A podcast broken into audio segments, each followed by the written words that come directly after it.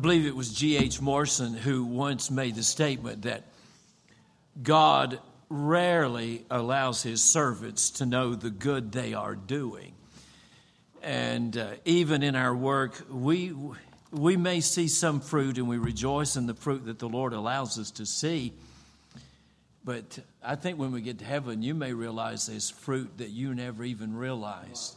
And the things that God did through your life and the lives that He touched. I do say thank you for giving to the Lord. And uh, here at Charity Baptist, and you, you're giving. I know you have faithfully supported us and supported us in a very extremely faithful and generous way. But I know it's not just for us, you do it for so many. And uh, you have no idea uh, of the lives that you have touched. And uh, when we get to heaven, you, you'll get to meet some of those. But I want to thank you. I mentioned last night, I appreciate this church. we have a lot of churches that support us and uh, some we get checks from every month. They're very faithful to send their support in. And then there are those who invest in what we are doing, and then there are some that really get involved in what we are doing. And uh, you have been one of those churches, and I cannot thank you enough for all that you have done and uh, the coats that you have sent, uh, hundreds of little Lakota children uh, had new coats in the winter because of you, and boots, and uh, so many things. Uh, our PA system, we have that, and such a help to us. And uh, Miss Greg this week, if I have a question, I just call Greg, and he always has the answer. He usually answers before I even get the question asked. I say, Greg, I got this problem.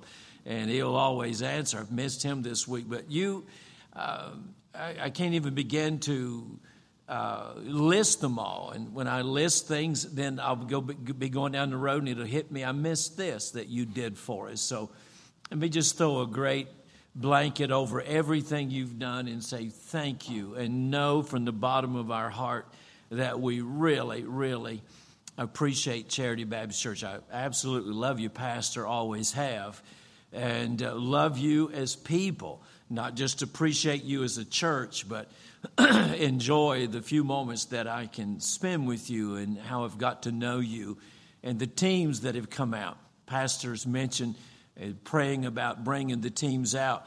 we'll start.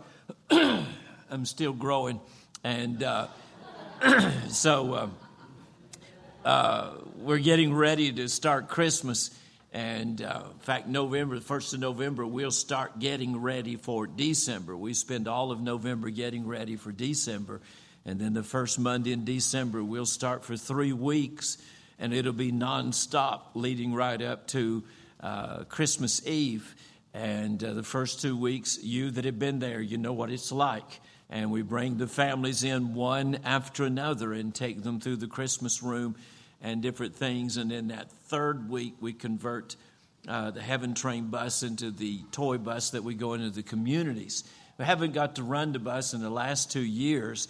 COVID knocked us out for one year, and then a snowstorm knocked us out last year. And so we were not able to get out that final week. And, uh, but uh, Pastor mentioned that some of you are praying, and I would like to encourage you. If you've never come, we we would certainly love to have you. And uh, it's been a hot summer, hadn't it? You, everybody here, everybody complaining about how hot it is. Well, you need to come South Dakota, and uh, we'll cure that very, very fast. Uh, it's supposed to be 28 tonight in South Dakota, so uh, it's. I mean, it's we're winter's right on us, and it'll be here before we know it. But I promise you, you that have been there, uh, if you could come out and, and, and work a week during Christmas, it's a Monday through a Thursday, it'll put memories in your heart you'll never forget. And uh, you'll, because you'll be dealing with them one by one and taking them through uh, the toy room and the Christmas room. Uh, we, we make sure the Lakota families have a good Christmas, and they do get a good Christmas when they come through our place, far more than they get anywhere else. And but as you know that have been there, we have to have help to do what we do. And so Uh, pastors mentioned it, and I hope you'll pray about coming. We would be honored to have you. We're thankful for the dorm. I think uh, you guys stayed in the dorm last year, so we got a good place for everybody to stay now. You don't have to drive 20, 25 miles away uh, to stay anywhere, so you got a great place to stay. And uh, we'd love to have you come out and uh, have and work one of those weeks. We have a team coming from Siler City, North Carolina, that'll be there the first week, and then we have the two weeks. I think you, uh, pastor here, is going to try to fill those with two couple of teams, at least one week. So you pray about coming, but again. Thank you for everything. We appreciate all that you do. You are a part of every life that is touched. As I mentioned last night, pray for Sherry. Uh, you that you that know Sherry, you know she's she gives everything to what she does, and uh, she's got to have this knee surgery, and uh, so we go Tuesday to the doctor, and I hope he can get that done because it'll be snowing soon, and uh, I've got to get her out there shoveling snow. So you you remember Sherry, and uh, but uh, pray for her. she's dreading that, and what she's not just dreading the consequences of having the surgery, uh, but the fact that it's going to put her down for a few weeks. Uh, that's hurting her more than anything. So, uh, but lift her up in prayer. And many of you have met her and you know her. She's just an easy person to love. and uh, was in Louisville, Kentucky several years ago, and I preached four or five years in a row for Brother Elza Lamb. He's with the Lord now. Miss Lamb, she, she just went home to be with the Lord about six months ago, but she had never met my wife. And uh, so we went out to eat one night, and uh, we got talking, and, and Brother Elza said, how's, how's Miss Trivett doing? I said, I said, you remember how her left eye – that glass eye would always turn around sideways, it'd never stay in place. And I said, She got her new eye, and I said, It changed her whole looks. And, and Miss Lamb just sitting there looking, and, and we went on. I just mentioned all kinds of things, and uh, finally, Miss Lamb said, Your wife's had a hard time, hadn't she? And I said, You have no idea, amen. But pray for her and lift her up in prayer. Uh, she is my joy in this life. So but we thank you again for everything. I want you to turn your Bibles to the book of Acts, chapter 4. And there's one verse of scripture that I want us to look at. I open my Bible and read it. Uh, for you history buffs, it was on this day, October the 6th, in 1536, that William Tyndale was tied to the stake a rope was put around his neck and it was suddenly tightened upon him to strangle him, and gunpowder put upon the wood, which they would ignite and burn his body. It's on this day, uh, many, many years ago, 1536. His crime was this he translated the scriptures into the English Bible. And he said, I want to see to it that even a plowboy can read the Bible. And uh, even a plowboy can read and understand the Bible. And I do not take it lightly just reading the Bible or sharing from it when I realize the cost that people have given and the price that has been paid by those that we might have a Bible.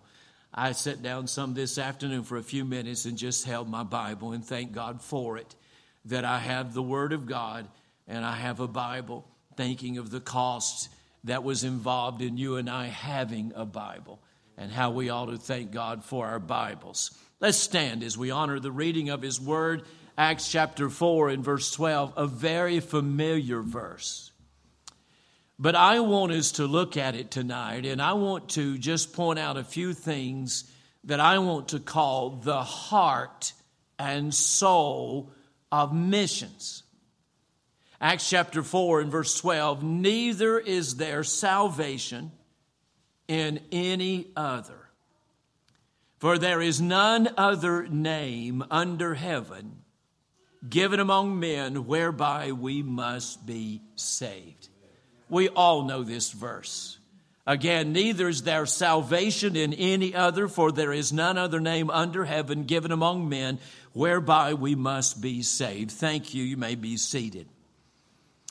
I want to pray and then we'll look at what again what I want to call and refer to as the heart and the soul of missions. And Father, we come today, first of all, to thank you for your precious word. We thank you for the sacrifice that others made that we might have a copy of your word. And so we cherish it today, and, and with great appreciation and humiliation, we open your word this very day. We thank you for Charity Baptist Church. We come with gratitude for this place, this pastor, these people. What a play, what a part they have played in our lives, not just our lives, but the Lakota people. We could never thank you enough for how they have ministered to us and how they have ministered to the people in various ways, not one or two, much more than just sending a monthly check. But they have ministered to us and helped us and served in so many ways. I pray your blessings upon them for it. And I know one of the reasons they are blessed and have the kind of church they have tonight is because of the things they do for others and especially in missions. So bless them tonight. Take these few moments and bless them and open our heart to understand and to see. And then prepare our hearts for the message that will follow with Brother Thrift, and we pray you'll touch him. But thank you again for your goodness and your grace, for it is in Jesus' name we pray and ask these things. Amen. Now, when I make mention of the heart and the soul of missions, and read the scripture a moment ago, I'm sure possibly it crossed your mind. What does that verse have to say about missions? And I understand that Acts 4:12 does not say one thing about missions. It is true that it doesn't speak directly to missions or say anything about missions. But yet everything about missions is found in his 23 words. You could say that what you have in Acts 4:12 it contains the very heart and the soul of missions. I want to look at the statement tonight, the verse tonight, and, and I want to build our thoughts around one word that is found in the verse. In Acts 4:12, you'll notice the word must in the final statement of the verse, whereby we must be saved. That word must there simply defines, it describes, and it declares a great need that is at the very heart and soul of missions. This need, this must that we find in Acts chapter 4 and verse 12 it speaks again of what missions is all about. And it speaks and gives us the very heart of missions. Why you have a missions conference. Why you have faith promise. It speaks to the very soul of everything that you do that is mission related. You say, what are you speaking on? Well, let's walk through it in a very, very simple way. I want you to notice this need. He talked about a must, a need, an absolute necessity that is being described. For one thing, I draw your attention to the need that is stated here. It's very plain the need in that one statement whereby men must be saved is a need that is very plainly, clearly stated. We must be saved. John chapter 3, you're familiar with it in verse 7, where the Bible said, Ye must be born again. So it's a talking of, it's speaking of a need. There's a need that is plainly, clearly stated here. We must be saved. Look a little closer at the statement. For one thing, you see the nature of our salvation. The nature of salvation. He's talking about a need here, and that need is that we must be saved. You note the word saved there.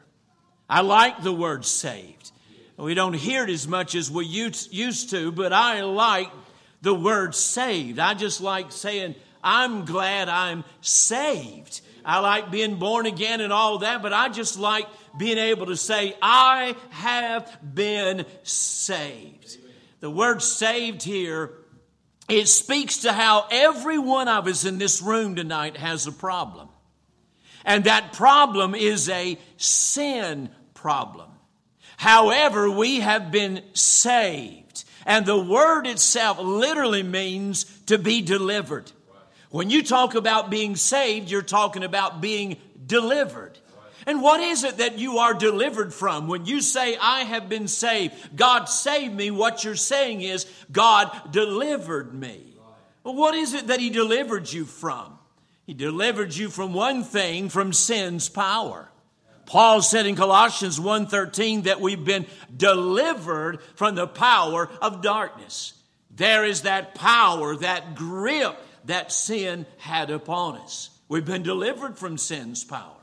To say that we have been saved also indicates that we've been delivered from sin's penalty. 1 Thessalonians 1:10 he hath delivered us from the wrath to come. The very nature that what salvation is all about is that every one of us was under sin's penalty. We were in the grip of sin's power. But when He saved us, He delivered us from that power and He delivered us from that penalty. To talk about being saved is to say that I have been delivered. I was reading one time about Mordecai Ham. He was preaching in Gonzales, Texas, and he was preaching on the subject Christ our refuge. In that meeting was a man that had killed four men.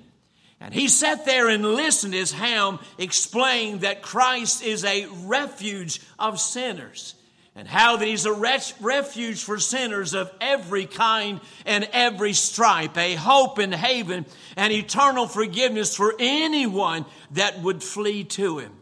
About halfway through that message, this man jumped up and he began to shout, I'm saved, I'm saved, I'm saved.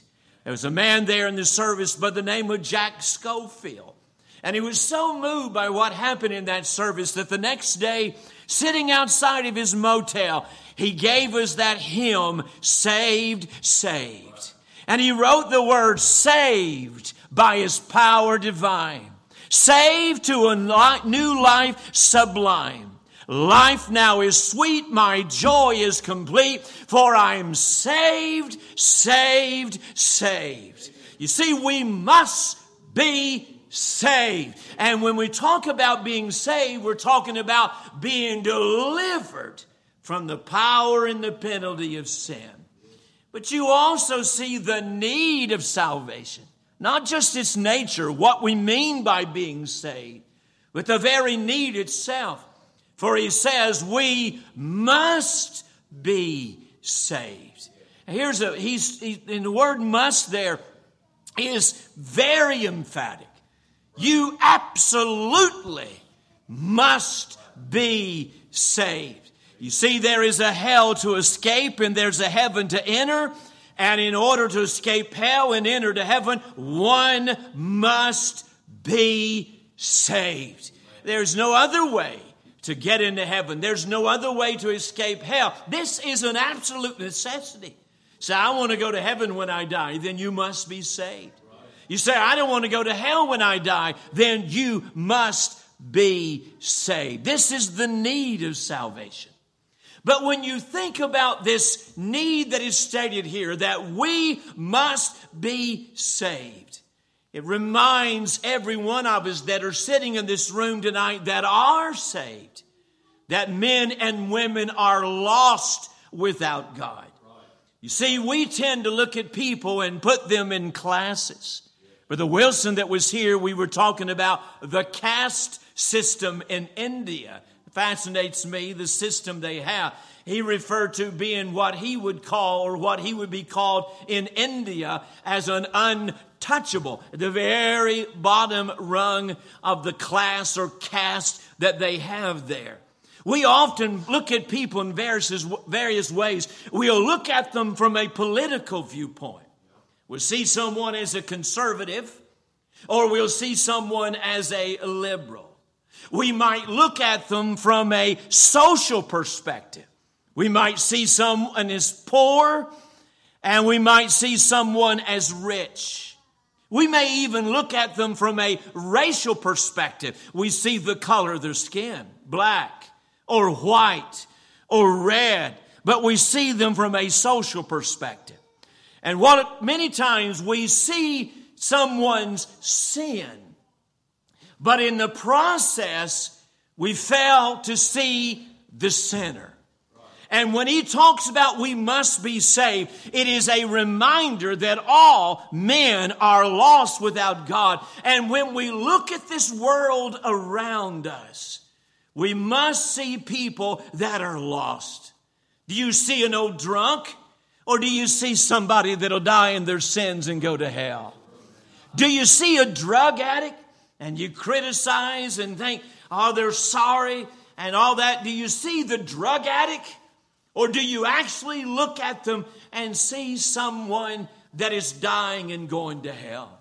Sitting in the airport the other day, and I was just sitting watching people, and there came that overwhelming sense over me that here is somebody. And I looked at hundreds and hundreds and hundreds and hundreds, and I was just gripped by the fact that person and that person and that person and that person is either saved or they are lost.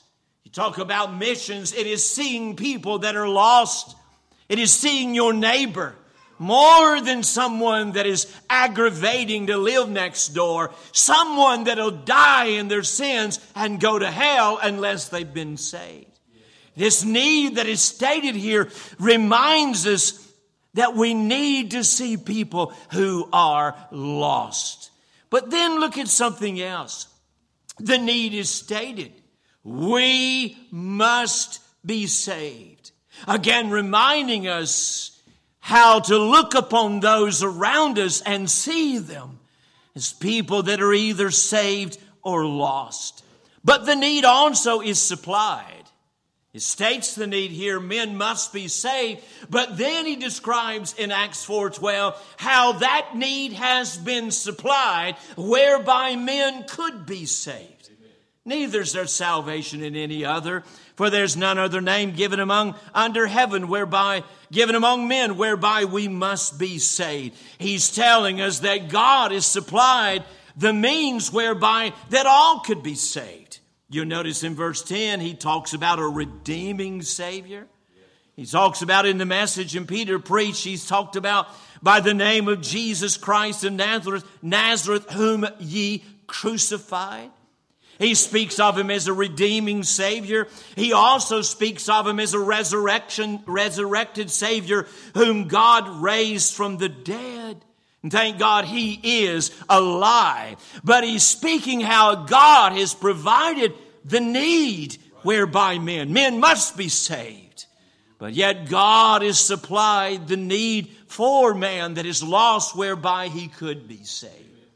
It reminds us not only do we need to see people as lost, but we also need to understand and realize how we need to tell people that Christ has died so they would not die in their sins. That is what the gospel is all about. It's what missions is all about. It is telling others about Christ. It is that men, all men are lost. I don't care who you meet. They'll go to heaven or hell. And here we have the great responsibility of telling them how they can be saved. They must be saved. But we have the responsibility of telling them how they can be saved. It's the very heart and soul of what missions is all about. There's a gospel that we share with our lips. We tell others. We let others know that Christ has died for them. We tell them they can be saved. That is our responsibility. If men are lost, would you not agree with me that they need to know they don't have to die and go to hell? Would you not agree with me that it's a great responsibility of ours to tell them that Christ has supplied the need whereby they could be saved? And we are to tell them to get the gospel out, to speak to our neighbors, to speak to our friends, to speak to our loved ones, to tell them there is the gospel we must share with our lips, we must tell, but there is the gospel that we must show in our lives as well. Say it doesn't matter how we live. Oh, it does matter how we live. You've heard the old saying, What you are speaks so loudly, I can't hear what you say. Our life is to be a very reflection of the very one we speak about. And how we live, how we act, and how we behave is so critical and being an example to a lost world around us. When I was a young preacher starting out, one of my spiritual heroes was Jack Hudson in Charlotte, North Carolina at Northside Baptist Church. And as a young pastor, I would drive to Charlotte and sit down with Dr. Hudson and I would ask him all kinds of things. And I asked him a question one day. I said, Dr. Hudson, I said, you have met many great men of God in your life. You've known many great men of God. And I said, what is the one thing you found to be true about every one of them. I did not expect the answer that I got from him that day. In fact, I learned that I never got the answer that I thought I would get when I asked Dr. Hudson the question. But I said, You've been around many great men of God. And what is the one common thing that you have found in all these great men of God you have known? And without a moment's hesitation, he said, They were all gentlemen. That's not what I expected. I thought he would say they all spent eight hours every night praying and they spent another 30 hours reading their i expected all these answers but what he was saying to me is that there is something about the life of those who they live and the men of god the life they live and the life a believer ought to live that says something about who we are and verifies what we say that how we act and how we behave will either hurt or hinder the gospel. You see, he said, the need has been supplied. And they're reminding us not only should we see people as being lost, but we also should see the need of telling them how they can be saved. If all men must be saved, then they need to know how they can be saved. And that's what the gospel is all about. But last and thirdly, there is what I simply would call the need that is suggested.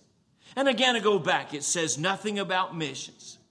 But the very heart and soul of missions is found in every word. It's telling us there's a need for people to be saved and that Christ has died for them, and that there's the need to let the world know that Christ has died for them so they could be saved. So that is a need not only stated and a need not only supplied, but is a need that suggests two simple little things that is the heart and the soul of missions. Number one, somebody must go. That's not profound, but that is the heart and soul of missions. Somebody has to go. People are lost. They're not going to end up in purgatory. They'll go to hell if they don't get saved. I mean, men and women are lost without God. I don't care how they live. I don't care who they are. The bottom line is if they do not know Christ, they will die in their sins and spend eternity in hell. They need to know that Christ has given his life that they might be saved. Therefore, somebody has to go and tell them. That's what missions is all about. But the Wilson that was here last night in India, my place where God has put me is on an Indian reservation in South Dakota. And their mission feels represented by every one of these flags here tonight. They're every country represented. The country is made up of people that are lost, that need to know that Christ died for them. Somebody has to go and tell them. The question is, who will go? I'm thankful that God put me on the reservation. And living on the reservation, uh, being in the poorest county in the United States, and living, if you were to research Pine Ridge, you're, you're going to come up with all the negative things that are publicized about it. It irritates me sometimes because you always find the negative things, you don't see the positive things, such as the people themselves. They're great people, they are wonderful people. But if you Google Pine Ridge, you're going to get all these alcohol statistics. Uh, you're going to get all, and meth seems to be the thing that's destroying our people now. And you come up with the poverty. And I live in it day in and day out, and I see these things. And the easiest thing for me to do, living among all of it, is to become numb to it all being there every day, seeing it every waking day of my life, seeing all the poverty, seeing all the situations, and seeing all the condition, it is easy to get used to it. It is easy to get numb to it. But I, my prayer is in, that God don't let me get used to where I'm at. Don't let me just get caught up in the need that exists here, or the poverty that is here, or the problems that are here, or the conditions that are here. Lord, don't let me lose sight. These people need to know about you. Remember old Sam?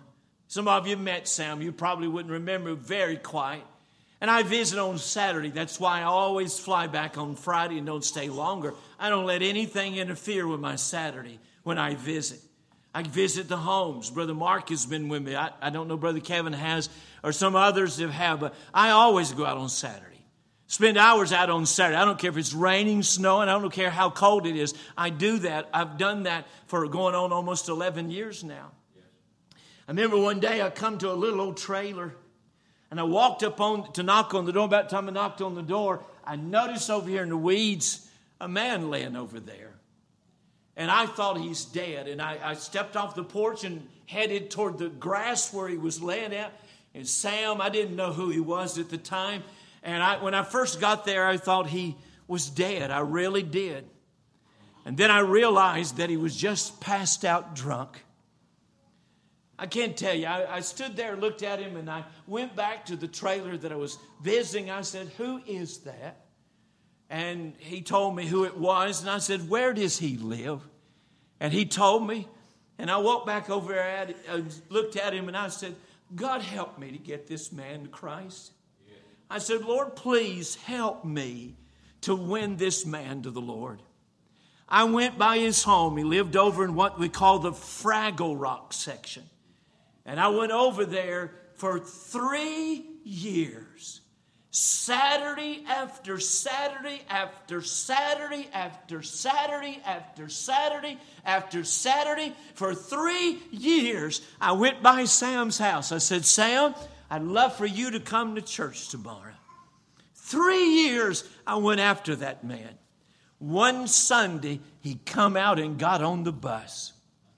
Oh, Sam got saved. If you were to pull up today and I pull the old bus, he's usually my second stop if I'm running Pine Ridge first. I rotate from Pine Ridge and Wounded Knee each week to give them a little less time on the bus. If I'm running Pine Ridge first, I'll pull in his house my second stop. The minute I pull in, I usually don't even have to toot the horn. Sam comes out the door with that big old Bible under his arm. And I watch him come up. And there are times I, I look back and I remember when I found him lying in the weeds there and thought he was dead. And I see him come out with that Bible. Sometimes I just want to park that bus and stomp down about four acres of good corn. I mean, to see him come into church and say, that's what it's all about reaching people. But somebody must go. Somebody has to go here in this community. Oh, oh, we want to reach Pontotoc. Somebody's got to go. Oh, we want to reach this field. Somebody's got to go. That's the very heart and soul of missions. People are lost. Christ died for them. Somebody must go and tell them that He died. Somebody must go. Somebody must give. That's the heart and soul of missions. I know preachers, missionaries, everybody, that's all these missionaries talk about is money. And I know it seems that way. And that's not our purpose. I heard somebody refer to missionaries as moochinaries. Well, I mean, I, uh, if, if somebody ever said that to me, I believe he'd honor God if I just slapped the living daylights out of him, wouldn't you? I believe he'd bless me for it. I believe he'd anoint me with a second blessing if I did that. But that, I know it appears that way sometimes. But that's not what it's about. It's not. But we have to have money to go. My wife and I could not live on an Indian reservation if somebody didn't give. We couldn't go. We couldn't keep the lights on our buildings if somebody didn't give. I couldn't fill up that bus and that van and go out and pick people up if somebody didn't give. We couldn't feed all of those families Sunday after Sunday after Sunday if somebody didn't give. We couldn't do the things that we do if somebody didn't give. The very heart and soul of missions is people are lost. They need to know about the Savior. Somebody has to go. Somebody has to give in order for those who are going to go. I mentioned last night giving your hard earned money, hard earned money, especially right now. Gas is high. We all shouted about it coming down about 50 cents, going back up again. I mean, everything's high. You think it's high here? Come out west.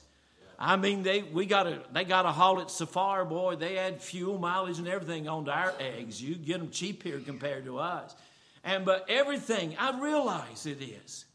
And why would you take money that you need so bad to take care of your family when you're struggling to take care of your family as it is? Why would you give uh, money to missions when you need it so bad? I'll tell you why we give. We give so somebody won't go to hell.